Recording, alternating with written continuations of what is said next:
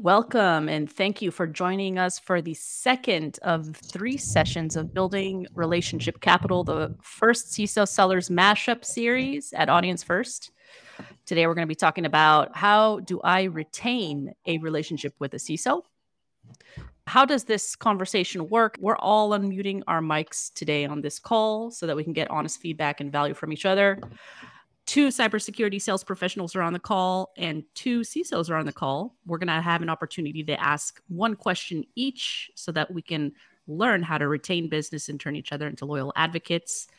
If you would like for me to send this to you via email, please visit audience first dot f m. Where you see live events, you could register to get all three sessions recorded on demand.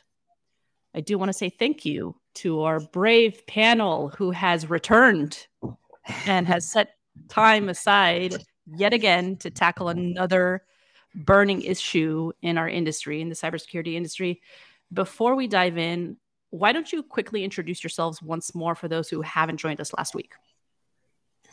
Yep, my name's Carlos Guerrero, and I'm with three sixty Advanced out of uh, Tampa, Florida. Excited to be here, and uh, been in cybersecurity and compliance only for you know two or three years. Before that, I was in technology sales at an M S P. Um, always in a uh, relationship-focused uh, sales position, and I'm looking forward to the conversation today.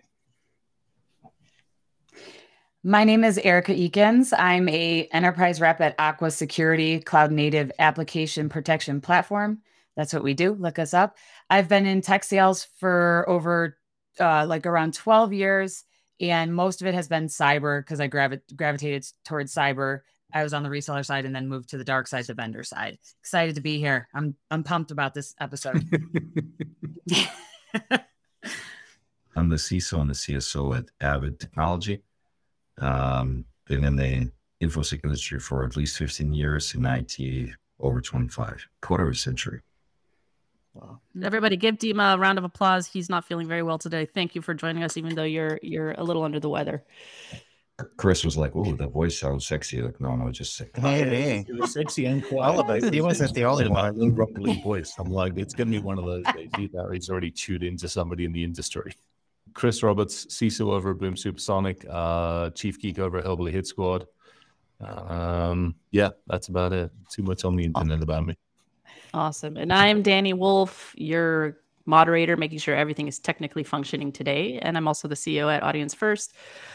Why have we continued this session? Well, it's one thing to talk about how to hook that first meeting with a C I S O, but it's another to maintain and retain that relationship and that business. I've seen this big problem firsthand. We work hard as vendors to acquire net new customers at all costs, literally at all costs. We spend exorbitant amounts of money to get them, but when they sign on, they're ghosted. Or so I've heard in the Audience First podcast. And so today we're going to have a brutally honest conversation about how to keep and maintain the relationship. Both parties are going to talk to one another and see how to do good and not screw it up. So I'm going to open up the discussion with one question for each party. For the sellers in the house, what do you find to be the most challenging when retaining relationships and business with security buyers? Carlos, why don't you kick it off? Yeah, thanks, Dani. I appreciate that. I've been thinking about that question since you sent it over. And what came to mind was I wanted to just kind of make a statement that none of this is a uh, individual sport. It's a team sport. And so probably one of the most difficult things as a salesperson, or it can be, is that, you know, at the end of the day, a lot of this gets handed over to some sort of team. Like, we work for companies that provide services. And, you know, my advice to sellers out there would be to align yourself with an organization that is doing right by folks. But even then, there can be situations like uh, private equity or company goes public. And there's a lot of times when, you know, uh, service breaks down. And so there's only, you know, so much that we can do. And when that goes sideways, that's probably the most difficult aspect, especially when you put your name and reputation on the line during the the whole process of building that relationship. That would be my, you know, my response and my feedback. So my biggest challenge is, obviously I sell one solution or product, right? my biggest challenge is landing, landing, and then expanding in the organization.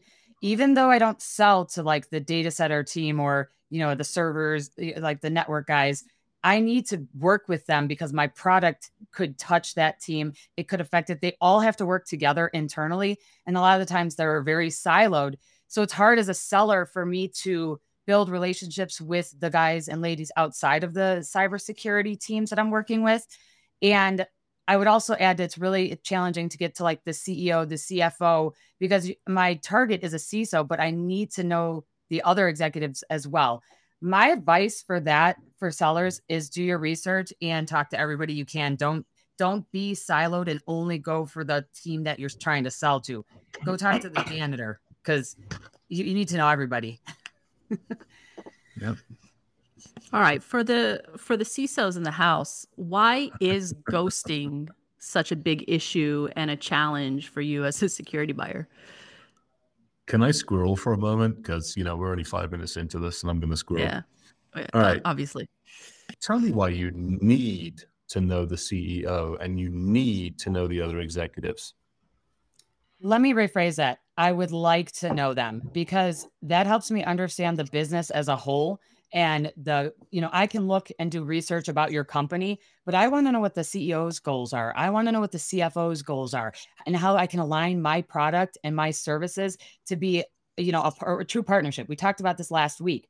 I can't just be siloed and talk to one team because, for one, I can't expand my business there. For two. So it's, so it's got nothing to do with actually building a relationship. It's getting your hooks into me so that you can sell me more stuff. Wrong. I mean, that is, it's two parts. So yes, of course I want to sell more to you, but I also want to build relationships because I know I'm going to stay in this industry forever. And I want to, I want to come to you in ten years and, you know, ask you advice or, you know, just build that relationship like a true human being versus treating you with like a C I S O or a C E O title. Does that answer your question? It does, but it also means I'm nothing more than a stepping stone. And that's well, how it feels. Yes, it does feel like that. And I'll tell you why, because I told you last week that the sales process is broken. As salespeople, we're required to do some of these things that really piss you guys off because I, I can't go to my V P or like my C R O and say, yeah, I've never met the, you know, the, the uh, V P of purchasing or like the C F O.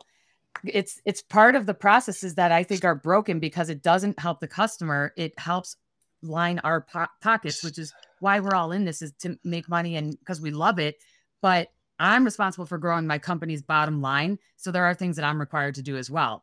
And I, I was really excited about your question that you're going to ask us later, because I want to talk about that and how it's so one-sided sometimes, but I'll wait till the end. Can, can, can I, can I equate it uh, to something maybe?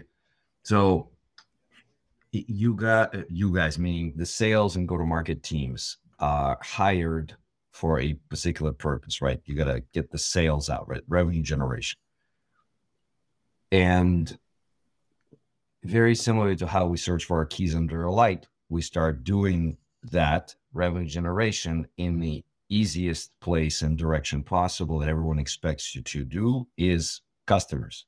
Obviously, that's where the money is. Yep. Chris's point is that I, oh, Chris, sorry, I'm I'm I'm trying to wrap it, but uh, if you're trying to understand what my C E O wants to do and what my C F O wants to do, that is commendable and that's good because at the end of the day, my job is helping them do what they need to do. That makes sense. Mm-hmm.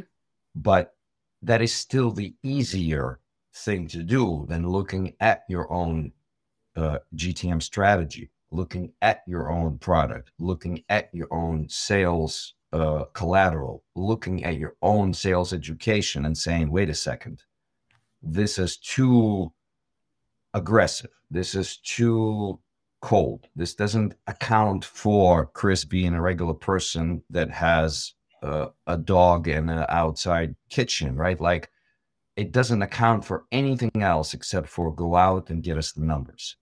And so I just, uh, there was a, uh, there was a uh, cybersecurity company I worked with over the last month or so, advising them on, on their G T M strategy. And, and I'm finding their sales personnel knowing that the things they have and the things they use aren't good.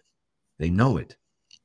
and yet they keep going out and working through the pay, cutting out chunks of the presentations or the decks knowingly. Why do that? And the reason why, it's because that's the easiest, right? When you're faced with two bad decisions, you're going to pick one that has the least amount of work.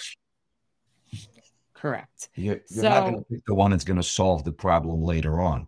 Right. I think that's the, that's the main gap at this point. The reason why we feel like we're ghosted is because we are. And we're ghosted because the majority, not all, but majority of the G T M approaches are uh, one-sided. They go from zero forward. They don't go from zero back ever. And, and I think that's mm-hmm. a gap. Yeah. So um, personally, I can tell you the way I handle that. So I won't work for a company if every product or service might have an issue. We we know that it's it's it's technical, right? It's going to be messy. I try to find companies that I see a product market fit or whatever the terminology is that actually does work, and that, you know, if there's challenges, how they overcome it, are they working towards it? Like, you know, I work for a start, Aqua's a startup. We're still in that phase where if a customer finds something and we could fix it or, you know, create it for them, we're able to do that. I personally stay away from large companies that are, you know, like really established public, because you can no longer be that, give that personal touch. And there's nothing wrong with those companies, but you're right. People do take stuff out of their decks because nobody's going to tell you the bad. However, if you have a good salesperson, they will stop like through the process. If, if we find out that the product is not a fit, or it's just, it's going to have buyer's remorse, I personally will tell the customer, I'm not going to sell this to you because it won't work. But a lot of salespeople won't do that because they're scared to lose their jobs. And to me, my reputation is more important than selling you something that you're going to spend hundreds of thousands of dollars on, and then ten years later, you're going to remember that I did that. I think the challenge is you're in the minority. Yeah. I, that's I why I said I can't speak no, for all. And that's what we'll talk about it later, but I think you're in the minority. So ends up, what ends up happening is we do this dance through the sales process. We get something in. And then exactly to your point, the next conversation is, so let's meet the C E O. And I'm like, y'all do realize that the C E O is actually running the business and isn't there to kiss babies and shake hands. Yeah, but I don't uh, even ask to meet those people. Like, that's after I've already sold to you and built some sort of relationship. I'm talking about, you know, it could take years. I don't even ask to meet the C I S O right away. And I get talked to about that because I can't get to him most of the or her most again, of the time right away. In the minority. Part yeah. of the reason. But that's why that's why she's here, because she yeah, is exactly. minority that cares. And that's why we're having this conversation. I love it. By the way, I love well, and I people are I disagree. Awesome. Well, like there's some comments about me- companies use MedPICC and other things. Those don't always work. They're good methodologies, but they're not going to work for everybody. And one of the reasons I am here is because the, like I said, the process is broken and we don't treat you like a human. You're just a C I S O and my stepping stone to get to X, Y, Z, you know, one, two, three, no matter what. And companies have to take responsibility for that, that they, they have to sell, you know, they have to provide value and not screw their customers over, because retention is the number one thing that investors want to see, because they want to see that constant income, because you can't grow if you don't have a good customer base. Sorry, I, I kind of took over. No, I think the other part of it is as well is, uh, and this is the C I S O hat side of it, is there are too many C I S Os who buy product to put a tick in the box. Mm-hmm. I'll buy your product simply to satisfy the fact that I now have compliance. And so once I've done it, my job's done, I'm done with you. So we see that too often as well. Uh, and I've seen it from our side way, way too often. It's like, well, why are you buying that? Well, because it, it satisfies the compliance or the regulatory requirement. And this is why we've ended up with forty, fifty, sixty, seventy, one hundred plus tools when actually we needed maybe a third of that or a quarter of those tools. Yeah. Cases. Yeah. And that's so, the industry's fault, because we, we were product focused sales reps forever. And now everybody's trying to be like, you know, consultative. So we did that. I, So, I, I I can't even. So many approaches. Hi, I'd love to understand your business and your industry. And I really want to. No, you don't. No, you don't. That, I know what you're selling me. And, and so it comes across as crazily insincere, because you're right. Everybody was like, here's your box, buy this. Now everybody's like, well, I really want to understand this with you, because I, I still want to sell you the box, but I'd love to listen to you for ten minutes while we explain how we can help this box and ten. No, it's, mm-hmm. yeah. No, you're so right. Yeah, it, it irks me. And, you know, people tell me I shouldn't be in sales, but I actually care about my customers. I am in the minority, but it's it's uncomfortable when I'm told to do something and get all these C I S Os to a, you know, an event or a dinner. And I'm like, are you crazy? They have families. They're not, they don't talk C I S O talk all day. I, I love, I love how Dani and, and, and G, is it Jive? I'm, I'm, yeah. I'm throwing fire, throw, throwing fuel on the fire. I, I, I'm, po- I'm poking the bear a little bit. I know. I, Chris. That's right. I mean, yeah. That's the problem. I would argue yes. There are just as many C I S Os as there are sales and marketing professionals who are doing it wrong, who don't care, who are simply there to take the paycheck and just to do the job, as opposed to make a difference. Well, and I also see a lot of the times that such and such has a relationship with somebody's brother, sister, or cousin, and I'm going to buy it because I go golfing with their dad. Like, I, relationships yeah. are important, but you're buying it just based off of because of, of internal politics. So that's what we struggle with on our side is like, you're buying a product because you've had a relationship with somebody for ten years, which is great.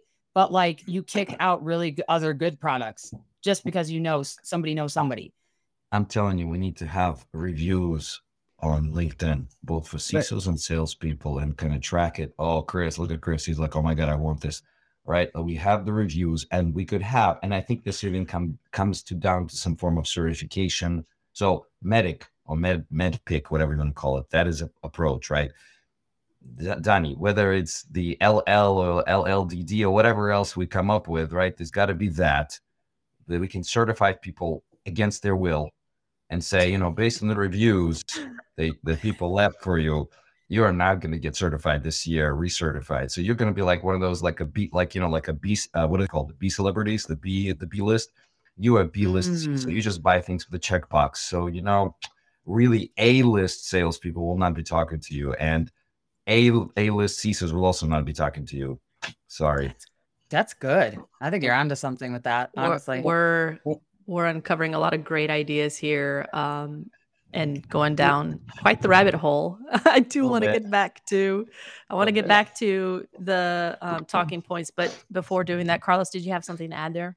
Well, I was I was just going to mention that just listening in, like I think that as business people, as salespeople, like we can still hit goals and hit metrics and have growth, but still provide value. I don't think those or or, or still just or, or or still help solve problems. Put it that way. I think that those things are not mutually exclusive. I mean, I think that it, that's why I think it really comes down to who are you repping? Like, what is your, how does your organization go to business? You know, not just you as a salesperson. If those things are tied together, then hopefully, you know, good partnerships can come out of those things, and we can really do a lot of great things together. I've seen it. I'm, I've been a part of it. I, I just mm-hmm. think that um, I think it's important to to take that into consideration.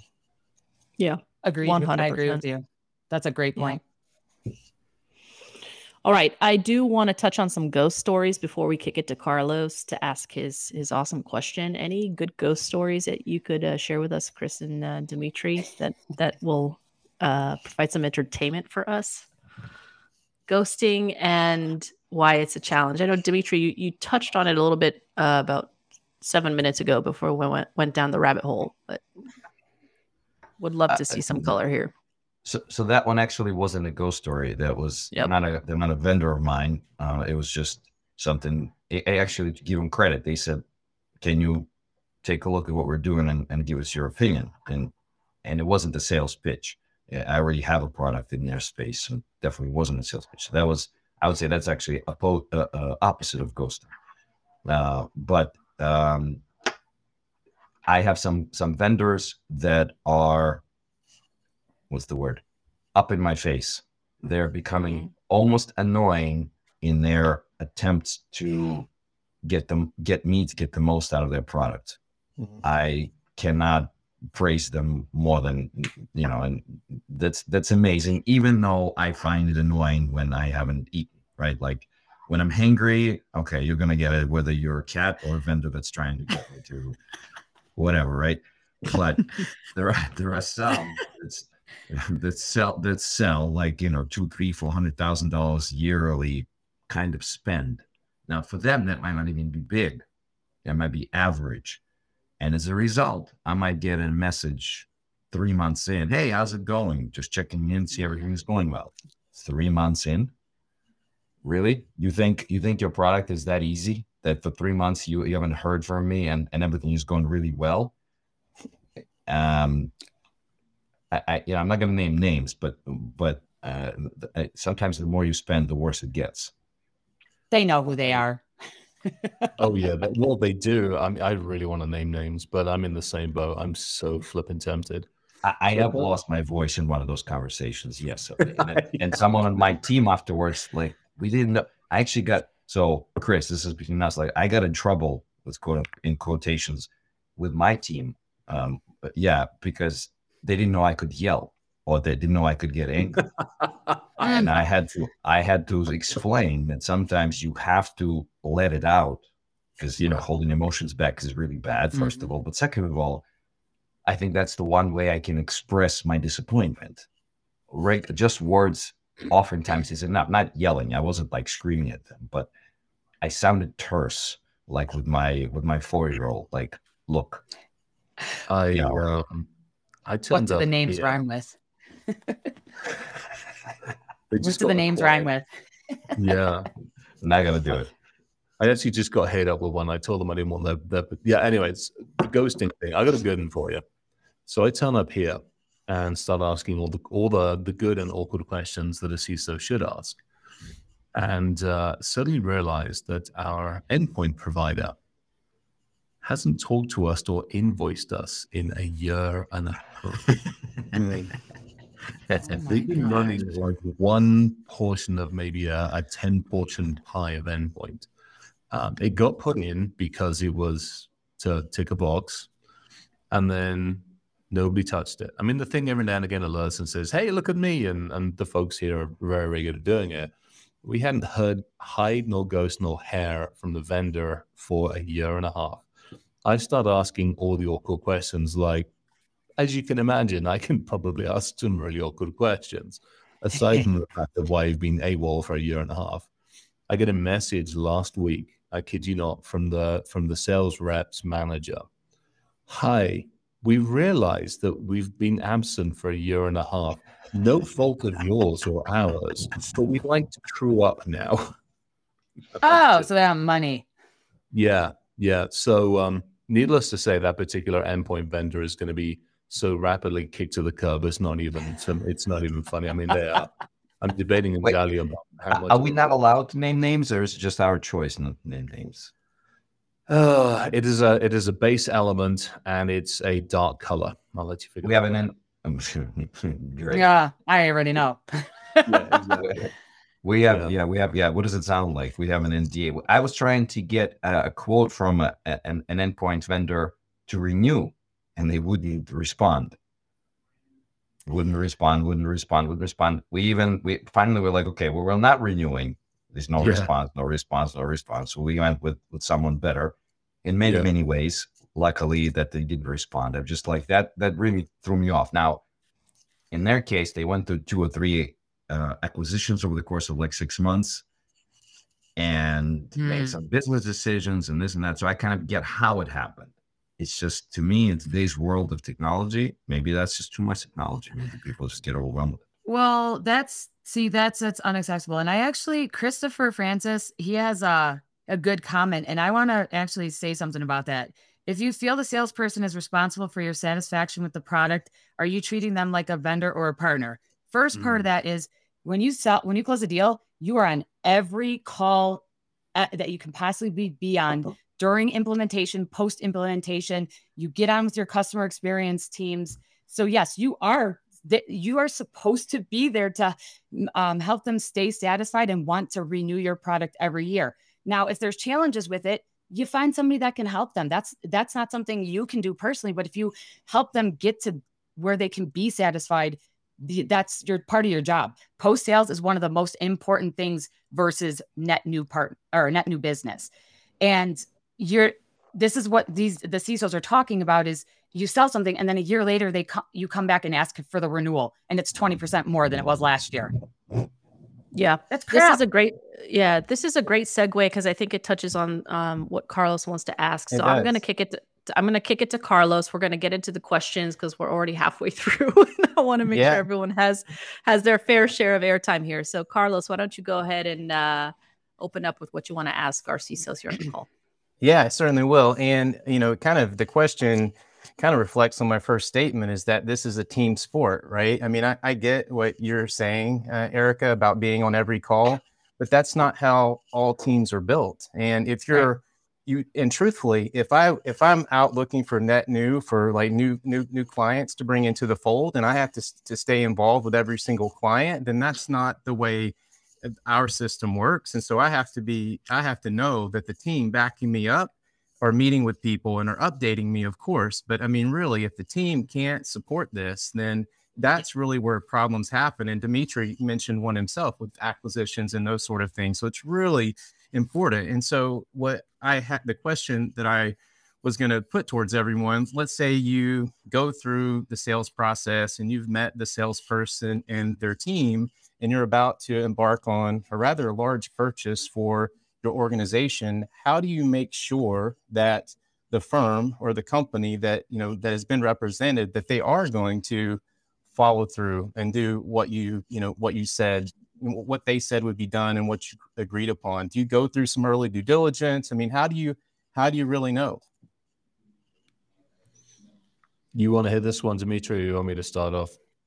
Uh, I actually see there's someone in the in comments also kind of mentioned, Bruno B talked about, you know, if when you're looking for a vendor, there is the vendor due diligence, right? That, that occurs. We're talking about, um, or rather first, the first thought is that covers security concerns. Is this vendor secure, right? It's the product made secure, like all those standard things, but that's only part of the vendor due diligence. Uh, I would also say that, uh, we talk, we always talk about getting more Uh, knowledge from other teams, C F Os, C E Os. Get to learn your procurement person. Get to lo- get to know your procurement person. Get to understand what's important to them. My, uh, I, I, we have an amazing procurement person, Melissa, and she, um, she, she. I actually just uh, what's the day? Monday on Thursday, I had to go back to her maybe Friday and apologize. She she told us something. She said, if you're doing a P O C or peer review with a vendor, please include us. And I'm like, you're slowing me down, you know, it's crap, we got to go fast. And her point was, look, when you like them, and you like everything, but when you like them, and it's time to renew that P O C or P O V, you didn't put any kind of uh, uh, language on the renewal or limitations of cost raises on any of things like that, right? So, okay.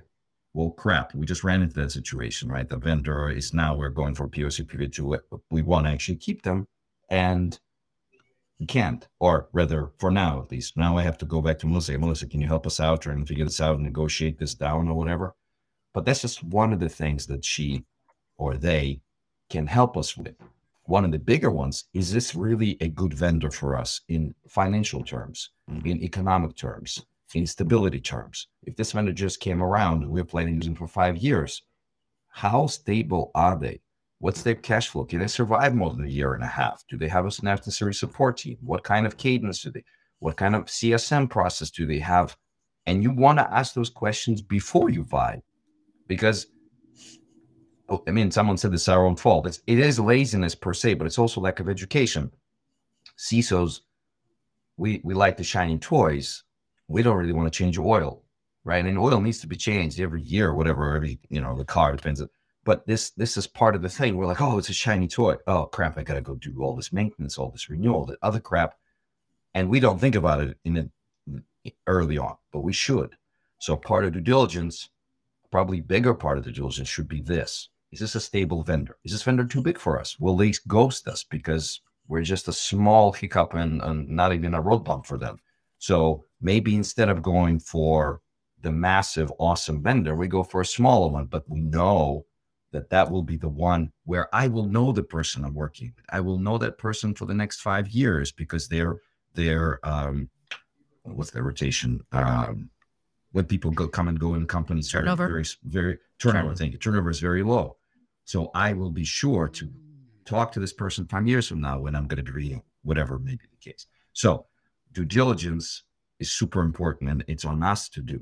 And Carlos, you know, these are, these are important things, but I, I, I mean, it would be helpful if you, if it also came during the sales process proactively. Hey, we know that C S M oh, is important. We want to be there. We're interested in your project. What is your progress criteria? Right. Can we meet in a year and reassess, make sure, or in six months, or even three months, six months, a year, to make sure we're meeting your, your uh, progress targets? I think that would be important. So real quick, Chris, before before you, you move on. So I think that's important. I think when you're having business level discussions about alignment, then you end up choosing not a vendor, but a partner. Because so many times, again, Chris, to your point, if people are checking off a box just to get an endpoint protection solution, who gives a shit if they're going to be a good partner or not? I got my tool, I can move on. But I think if you really work to align the business goals with the company you're going to be working with, and you go through that trouble to get to that point before purchase, you're much more likely to have a partner rather than a vendor, I think. So, and it goes on, we get to help make that decision too, right? If it's not a good fit, we should be able to say, to Erica's point, it's not a good fit. Uh, I'm going to answer you probably more directly and bluntly. Um, first thing I'm so first and foremost, you don't get to the negotiation step without due diligence happening, because it's a waste of everybody's time. Sure. So uh, you don't get to the first meeting, possibly you don't get to the second meeting without due diligence, due diligence already occurred, because again, it's a waste of everybody's time. For me, it's simple. I'm going straight to your website. I want to look at your company. I want to look at what you are morally and ethically. I'm also going to go look at your leadership. If it's a whole bunch of old white guys, we ain't doing business. I'll tell you that right now. Yeah. That's first and foremost. Secondly, I'm going to go take a look at the organization itself and see where you put money, where you're taking your money from. If you're taking money from a V C or an angel, either I've crossed paths with or I have no desire to deal with, we're not doing business. Mm. Then I'm going to go and take a look at your people. I'm going to go take a look on the social media sites, the Glassdoor sites, and everybody else. Let's see if the people like you and if they like working for you. Let's see who they are. Then after that, I'm going to go talk to the Tinkerers, which is a group that a number of us founded, and there's several hundred of us in there. And we're going to go talk to peers and go, what do we think? After that, you get the next meeting or you don't. And if you don't, I'll tell you why you don't. And that really is what it comes down to. Now, to Dimitri's point, after we've gone through those, then there's the conversations of, how does the organization align financially, morally, ethically, all that stuff? But most of that stuff comes after that baseline. That's awesome. I'd say, I'd say like a lot of things you probably do more than most, right? I mean, that's an yep. extra, extra level of due diligence. And I would rather you tell me I'm not going to do business with you because X, Y, Z, whatever the reason is, and then let's all move on. I think, and I think on what's really interesting on the topic of ghosting is that it happens in the opposite direction, right? I've had you know, conversations with folks that, man, we had a great meeting, and then there's like nowhere, right? There's no, there's no email going, hey, you know what, we're just not a good fit right now. And then I say, thank you very much, and let's move on. I think this is all about opening up these channels of communication, and I salute you for doing all that due diligence. I think also people don't like conflict, even in the same. They don't. World. You know, I'm picking they up don't. The phone and saying, no, they don't like it. I personally don't care at that point in time. No, now, maybe some point down the future, go find somebody else other than your standard board of directors. Well, and there's sometimes customers where you get through proof of value and you have the technical win, and then you're going to go into negotiations and all the other steps, and they ghost you and you're like, I don't even know what happened. That doesn't happen a lot, but it, it happens more times than not. Yeah. I mean, it happens like a lot in certain, you know, uh, products, but that's really frustrating where you spend all this time. At least like mm-hmm. tell me that, hey, I, I like the win. You know, you won it technically, but this is why. And I think you're right. They don't like conflict. People are just, they don't want to have people that have um, like a negative thought about them. Yeah.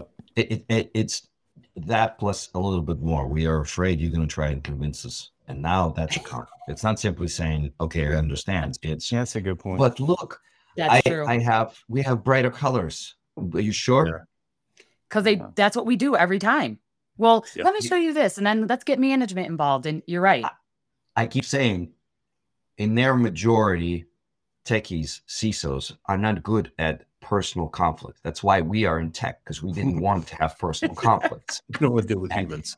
Yeah, we don't want to deal with humans. And, you know, look, I got a black cat. Like, that's what we want to deal with. We don't want to deal with humans. And, and, and, and now I have to. Not only that, but I'm in a position where I'm going to explain myself. And I know Chris will just simply tell him to F off. I, I, I can't. I, I have something. That's why I just, oh, no, no, I don't want to do that. Well, yeah. In those debrief calls, that's when I invite management. So they hear it directly from the customer. And I, I don't always get them on the call. So I'm not perfect, but it's not me telling my management, like they t- said this, we, we have to, you know, invite them to those calls because they're going to try to retain you or forward the process. But tell my manager, tell, tell my V P. I would love that instead of just saying, oh, you know, goodbye, not calling ever again. But I get that. Thank you. All right. We're, we're going to kick it to Erica for the sake of the time here. Um, we touched on this a little bit in our last conversation, and we touched on it a little bit here. But Erica, why don't you uh, propose your question to the panel? So we've established a relationship, right? You've bought like my product or service. That's the that's where we're at in the process. And at the end of the day, you guys know I want to build a relationship with you. We're, we've already talked about that a little bit. And I know you're going to ask me why, Chris, in a second, but hold on. So at the end of the day, I want to build a relationship, but, and I've, you've brought my product and service. Now what, what's, what is next? What is your best advice to achieve the, that exact thing is for me to build a relationship with you or a partnership. And then I want to add to that. What, what would it look like? How, how do I not fuck it up? Don't be a tool. I like that comment. Someone said that already, didn't they? So no, it's kind of like three questions in one. Like, give me some advice. But there's an easy build answer. It for me. But there's an easy answer: honesty and integrity. I know when you're using me as a stepping stone. Not all the time, but for the most part, I know when I'm being used as a stepping stone. I know when I'm being sold to, rather than somebody coming up and saying, "Hey, let's just go grab a cup of tea. It's Friday afternoon. It looks like it's been a shit week. Get the hell out of there for half an hour." Versus, "Hey, let's go have dinner with A, B, C, and D." There's, there's a huge difference. Um, and it's the same thing with, you know, I, I, I'm fortunate. Again, I've, we just, we just uh, sat down and started working with, um, and I'll name it, we're working with Nuspire. And we're working with them on basically uh, M S S P endpoint and a bunch of other things.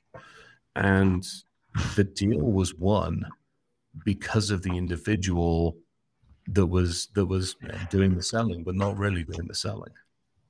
You know, I think that's the difference. It wasn't a sale. It was a partnership. And now, to your point, they're on the calls.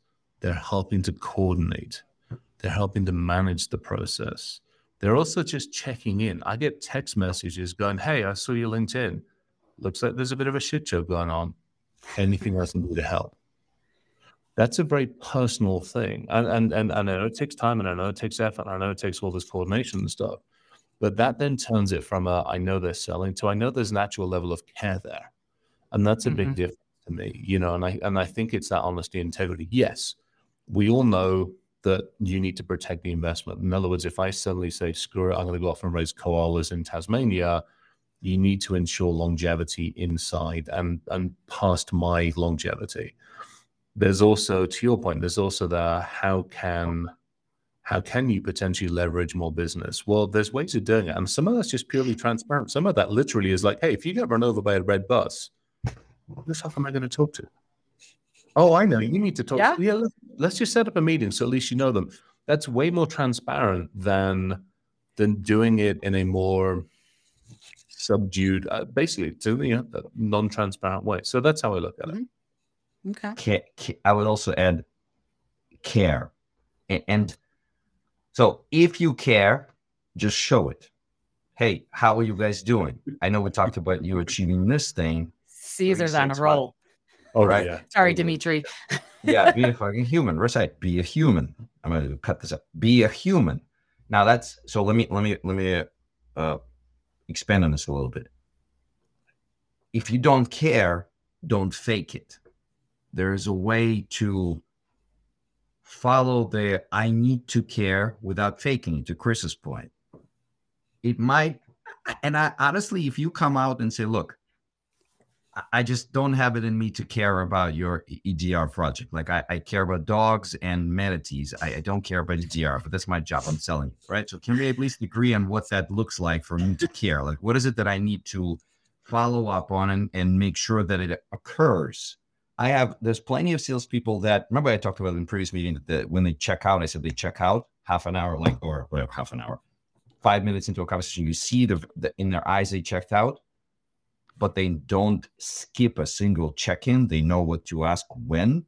So look, I just don't, I, I don't care. I do this for a job, but I'm really interested in making you successful because that will help me.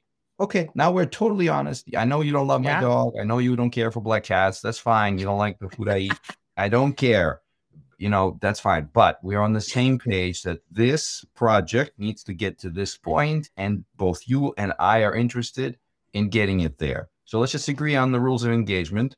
We don't have to show each other, you know, pink lilies and and and we don't have to go grab coffees together. That's fine.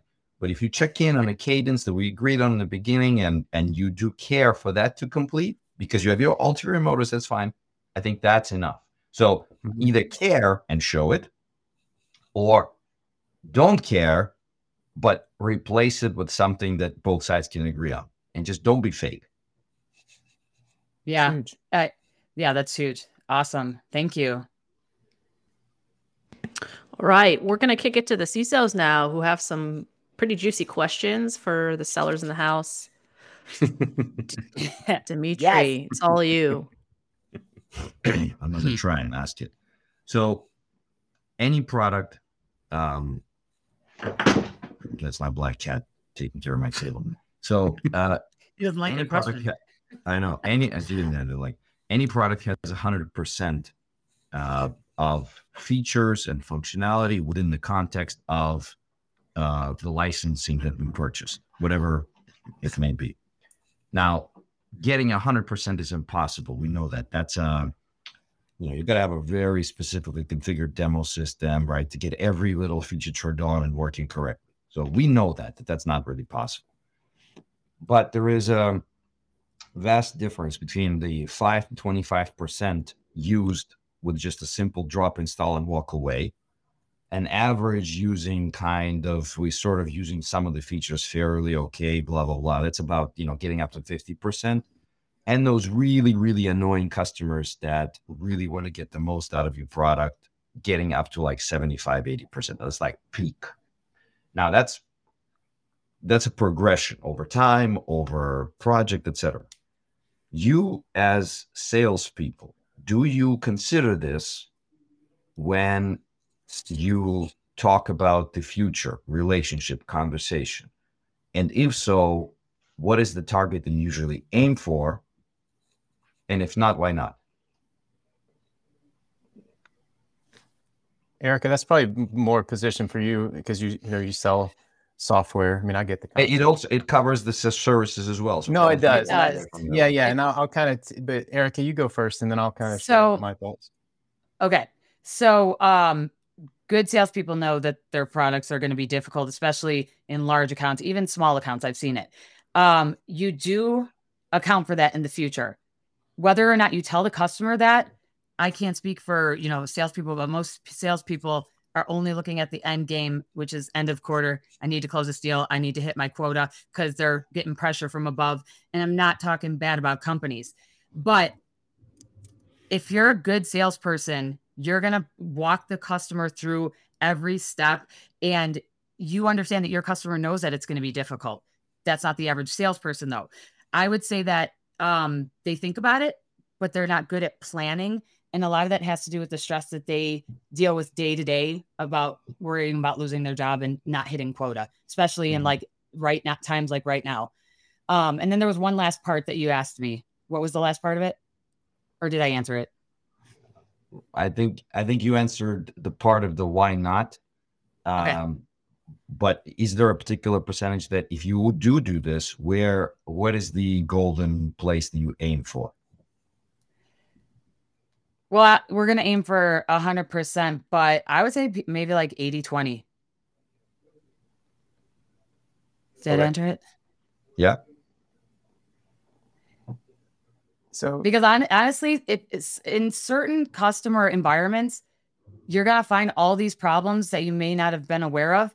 But like if you plan for stuff and, you know, prepare the customer, you have a higher percentage of, you know, things working out well. So is that something you work on, or is that something you hand off to the C S M team and say, okay, we talk to the customer, they're okay being twenty, thirty percent. They just need to uh, close an immediate gap. And later on, we might come back to it and help them expand. But for now, that's the target. Or okay, yeah. Just- yeah, C S, the C X team, that's that's part of the post-sale, but you should still be involved in that because of escalation and just basically supporting your customer, because sometimes things move slow, as you know. But yeah, that would be like a more of a post-sale customer experience tech or, you know, support team, but we should be there coordinating.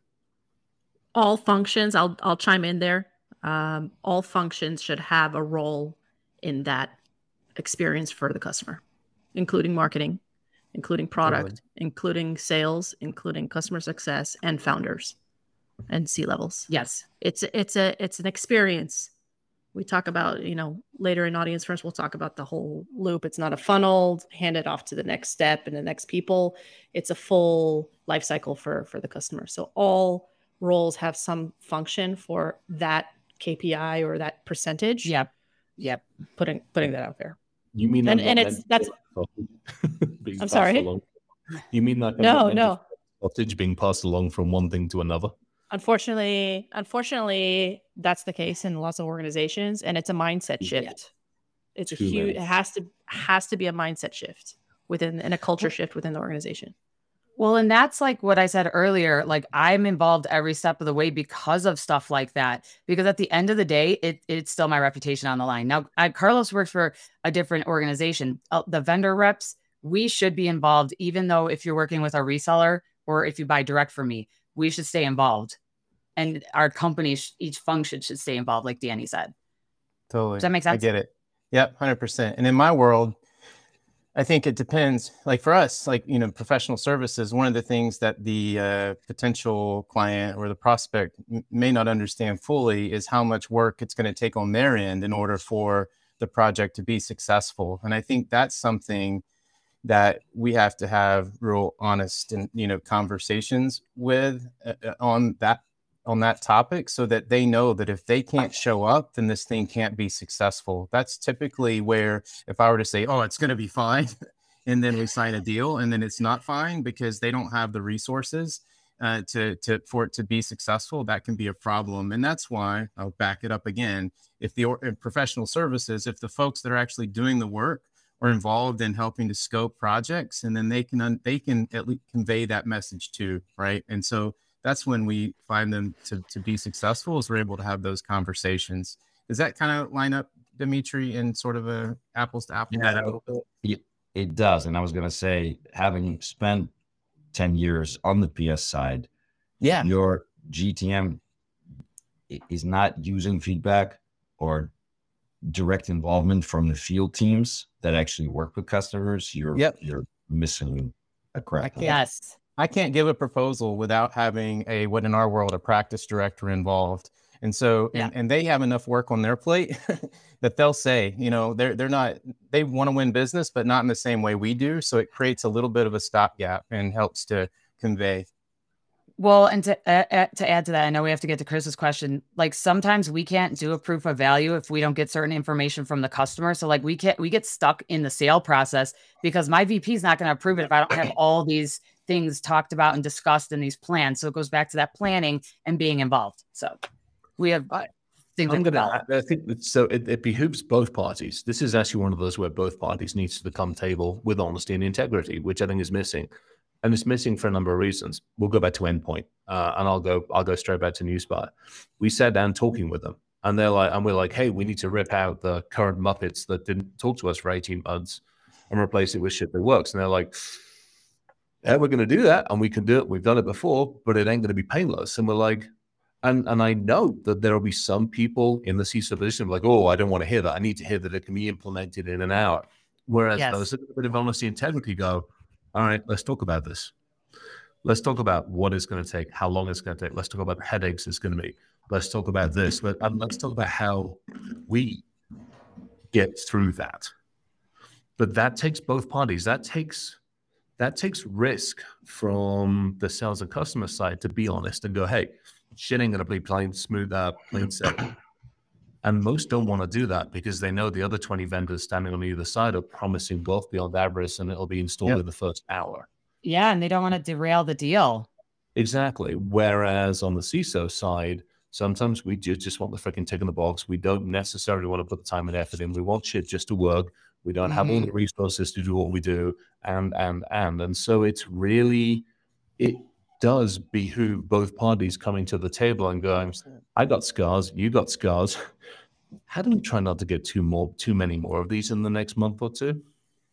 Yeah, that's a huge disconnect. Great way to put it. Yeah. That's one hundred percent. A great way to put it. We got to certify people for this, I swear. No, I, the truth, like certified, like, we talked, like about this, we talked about this the other week, and we've had these conversations. We do need, yeah. Then there needs to there's got to be some way to set to identify. Like, look, like Erica and Carlos. Like, let's say you guys had this badge, right? Earned in combat, not not in that. Earned in, um, in the. The, the storms of cybersecurity selling as s- confirmed by C I S Os, right? And then it takes like, I don't know, you need like ten C I S O uh, references uh, and vice versa. For C I S Os, you know, you get like ten salespeople references. This is a C I S O that can be dealt with honestly and truthfully, right? So if you know that's a person on the other side, you come and say, okay, look, whatever the marketing people say, this is a real deal. You're going to get sixty percent of what they're saying. It's going to take us six more months to deploy. But tell you what, I'm going to be there the whole the whole way. Our C S M team is going to be there with you the whole way. And we will work together on defining your board deliverables and K P Is and, and help you quantify and, and do all that, right? So now mm-hmm.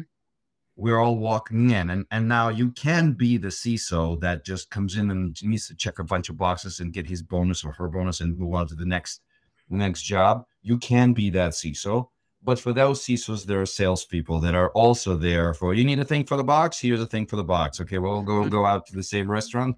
That's, you know, five five dollar signs, and then before five dollar signs. That's how we're that's called Final Strike. I'm, I'm pretty right. sure that's the modus operandi. So. That's, you know, like, you guys do that. Well, we need the people that do what we do, or what, what the people that help us do what we do, and vice versa. So I'm totally, I mean, certifiable, certif, cert, another cert. That's right, Bruno. Another cert. Another cert. Yeah. Well, I, we need something like a safe space marketplace or something like I, but something is needed. Somebody mentioned that they're working on that program, C V C S O dot com.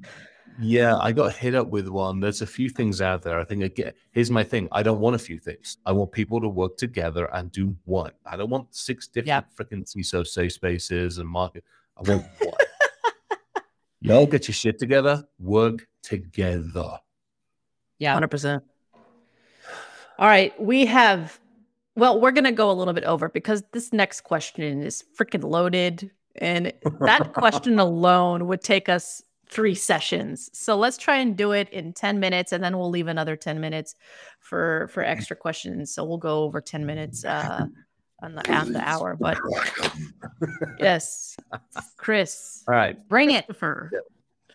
All right. Why? Why do you want to talk to me?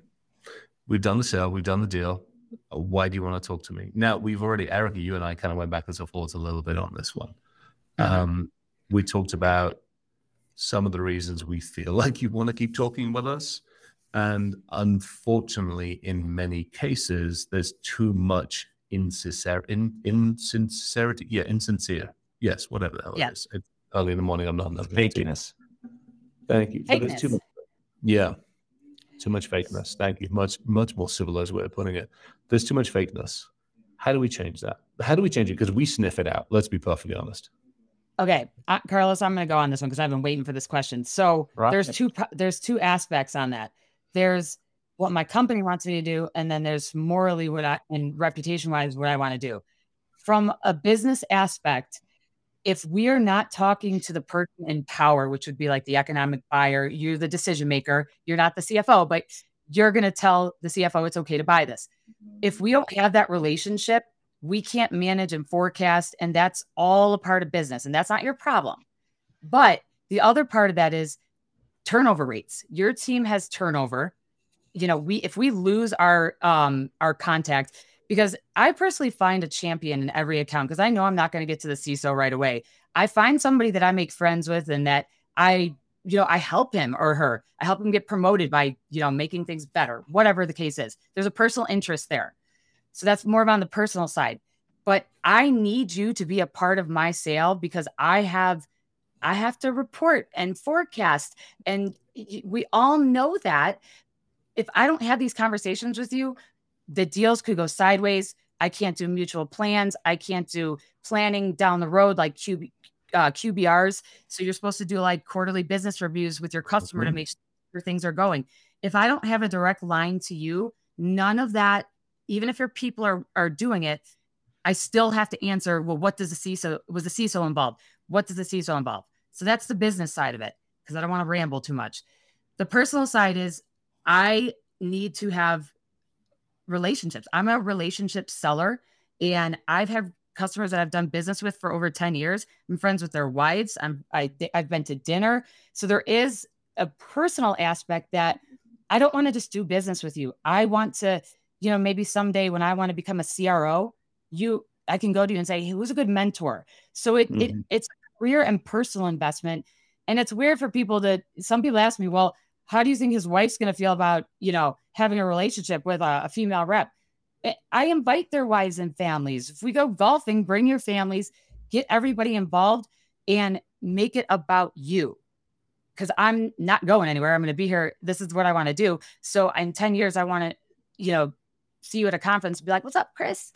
Or text you and be like, hey. So yes, I do want to add friends to my, you know, my little circle, because it, it it's just as a relationship seller, that's how you do it. All right. So my challenge is you can't do that with everybody. How do you pick and choose no. effectively? I mean, are you going to walk away from a sale because you don't like having a, a because we're not going to be friends, or because I'm a creepy what's it, or because whatever? I mean, tell no, me. Yeah, that's the work. I'm not. I'm not going to walk away from a sale. I mean, if somebody's creepy, I'm, I, I am going to call them out because my company would be upset about that. But not every C I S O is going to want to even talk to me ever. So I mm-hmm. make friends with their teams. Like I go to their management and I try, I work with them, because essentially I have to work with the entire team. And if I can have that relationship with everybody and we're all on the same page, it's not always going to be smooth, but it's going to be easier for us to do business. And, you know, on the vendor side, I see things that you might not be aware of yet that I could tell my customers and help you from your career's perspective. So no, I won't walk away. I just try to build with somebody else. I, I think it's coming back to expectations right in the beginning. I'm a hugger, and I'm not, but like you can come out and say like, look, I'm a hugger. Okay. So we're going to get, a, I, I usually try to hug people when I see them. Is that okay? No, not really. Okay, good.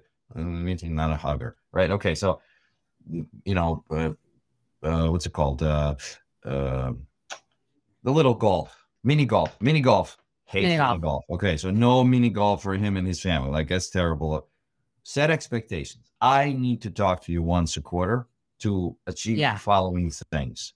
I also would like to blah, blah, blah. Plus, uh, for me to make sure you are successful, I need to hear from you somehow. Yeah.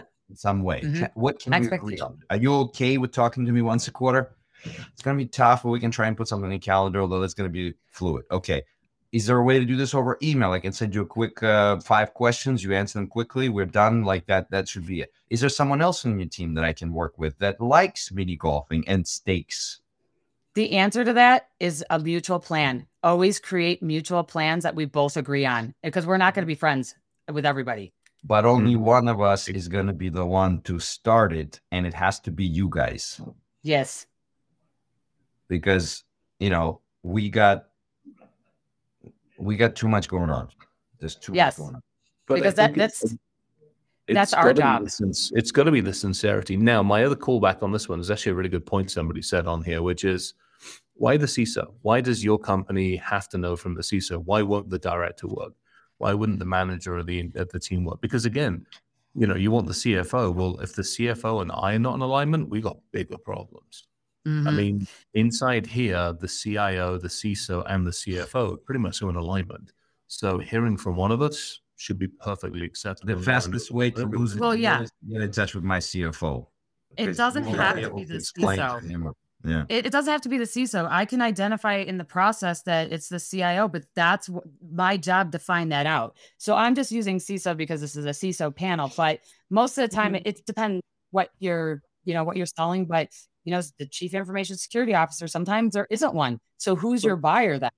The C I O? Well, I, so again, okay, so my challenge is, do you need to be this far up the food chain? I'm not with the far up the bloody food chain, but do you need to be this far up the food chain? Would the manager work or a director work? Or a V P, yeah, yeah. No, yeah, because there's there's going to be so many times that I'm not I'm not going to reach that far. I, mm-hmm. I work with large enterprise accounts, so we're talking about the beasts. Mm-hmm. I'm I was never going to meet Jeff Bezos if I was handling Amazon. There was no right. way. You know, I, it was hard to even get to that level of C, you know, C I S O or C I O. You can go to the directors, the V Ps, but you identify that. So yes, yeah. there are other people to answer your question. Okay. By the way, this is a side note. Dani, how much time do we have? More minutes? We'll go nine more minutes. We'll go nine. We'll go ten after. What do C I S Os do? Because it ain't checking alerts. It's not. It's not checking the status of a tool. It's not, and and increasingly so, not tactical technical things. And that's the right thing, because for C. Uh, you know, with the exception of smaller companies or maybe some very very specific uh, cases. We are not because we want to. God knows I don't want to deal with business. I don't want to deal with, with people for the most part. I don't want to be writing presentations, PowerPoints, anything else. That's it's not not because I want to, but that's what the need is in the, today's corporate environment. We have to. We need to be stepping up into the strategy, into strategic planning, long-term d- decisions, directions. None of that is tool specific. None. Mm-mm. Zero. Right. I cannot bring a tool or a technical consideration, again, with minor exceptions of like, whether with Microsoft, we'll go with the, with Amazon, right? Like we, those are maybe at this level. Anything else is going to stay at director, at senior director, at a yeah. manager level. And more importantly, they will be the ones that will actually do all this due diligence. It will do the planning and do that. And they'll bring it to me and say, look, I've, I've assessed these five, and this is the one that we should go with. Because I'm, at the end of the day, I'm still responsible for the budget, right? Yes. For the, for the decision-making.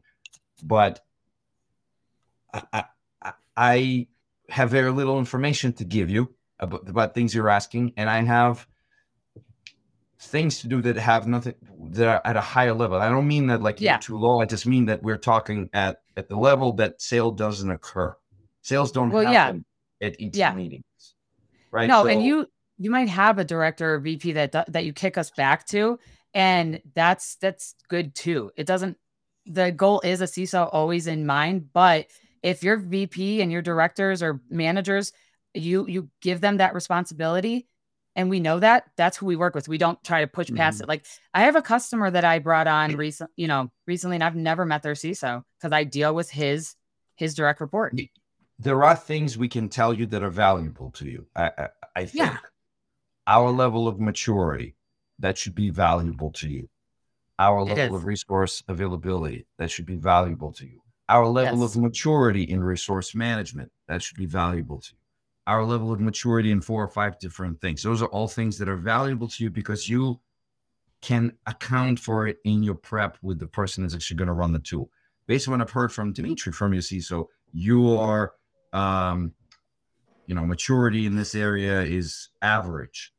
Uh, based on what we've been doing with our customers, we've seen ability to improve maturity in this area by following blah, blah, blah, like that. Like, so now you've got a little bit of guidance, a little data input, yeah. and bring it to the person's actually going to deal with you. So, and that's how you're flipping it from a product sale to a, a consultative partnership. Exactly. That's why you guys, uh, another reason why you guys are so important because of exactly what you just said. So that's, and we need that to be a true partnership. That's fair. That's fair. The problem for you is that you're not going to be able to sell me a tool in my meeting. No. It'll take thirty seconds. Sometimes, or a lot of times, historically, like someone from leadership will say to someone else, go find proposals for this. Or maybe they didn't say that and they just decided they wanted to go and like find some information because they think a solution needs to be And so sometimes, not all the times, but sometimes we have conversations with folks that kind of will tell us that they're the ones making the decision when really they've never yeah. updated anyone. So sometimes having validation from a stakeholder or someone that's actually going to be writing the check does make a difference in order for us to continue having, you know, legit business conversations. I'm not saying that happens a lot oh, or even it, all the time, happens, for sure, yeah. but it happens. Oh, it happens a lot. It happens. I was well, going to say, tire kickers, I, I, I've dealt with it because, again, I've been sitting on that side of the fence for quite a while. Tire kicking is, and for or you're going yep. up against an R F P where you already know you're going to lose. So why the hell? Yeah. Yeah. Yeah. Well, and I've had people just want to learn something and they used us for it. Yeah. And then they right. find out later. Yeah. I, try to dis- I try to disqualify if those feel yeah. that way, right? But there's, mm-hmm. but that does happen. And that's why we want to have conversations with a stakeholder as well. Yeah. Fair. All right. Well, we have a few minutes left and some of our panelists need to drop. I uh, would love to go all night, but we cannot do that. So uh, I will, uh, we will sign off with uh, one question from uh, Cesar Pizarro. Curious for the panelists here. What do you feel about customer success supporting you post-sale? It's a model that bigger vendors use more and more. Is that valuable as a buyer or do you feel ghosted? Good question. That's a great question. I'm assuming the part here that's missing is stepping the sales team steps away and completely hands off to the customer success team. I think yes, so, yeah. That's I think that's what they're saying, yeah. Yeah, I in think that's case, what he's asking. Right. I, I think it's totally fine. Again, we're back to expectations. Hey, look, I'd love to. And in fact, we can continue talking if you want to. I'm always here. You can always reach out to me. And if you don't mind, I can actually reach out to you once every quarter or every six months because I got to work on my pipeline planning, but uh, Linda in customer success is amazing at tracking, and and I, and I and I'm going to meet with her and re- translate to her, relay to her all the things we talked about. In fact, maybe we can even jump on a meeting together so we can do this handoff like a ship changeover together. And Linda from the C S M team is going to move on and will be your primary point of contact for any issue. Um, Something like that. I, I think that doesn't feel, that's not ghosting at all. If you simply just all of a sudden Linda appears and like, hey, you know, Erica's no longer going to be working with you. Well, what happened? Yes. Like, okay, right. so I'm uh, over by Red Bus. I'm I'm buttoned in because I got a couple of minutes before I have to drop, and this could go on for a long time. Um, I'm going to keep it simple. I've spent the last X number of months working with the salesperson or the account exec, and they know me and I know them. If that handoff is not smooth and I end up with some muppet who tries to do stupid shit again, then there's problems with that. If that handoff is smooth and they understand exactly what they're coming into, I think it's good. But if it isn't, and let's face it, nine times out of ten, it isn't, then there's problems with it. I will feel like I'm, you know, secondhand sausage being passed around. Chris has yeah, that experience. That's good. I mean, we really yeah. yeah. That's just for Chris. Yeah. We'll we'll leave that for some of the podcasts uh, that we're doing there. Uh, but enough said. This has been super insightful. Thank you all of you for joining. As a reminder, we have our third session at the same hour next Monday, the thirty-first. We're going to cover how to turn everybody here into loyal advocates. The power of community, the power of advocacy, which drives growth from for both sides. Again, if you can't join us for the sessions or want the recordings, visit audience first dot f m where you can register on demand and get extra goodies.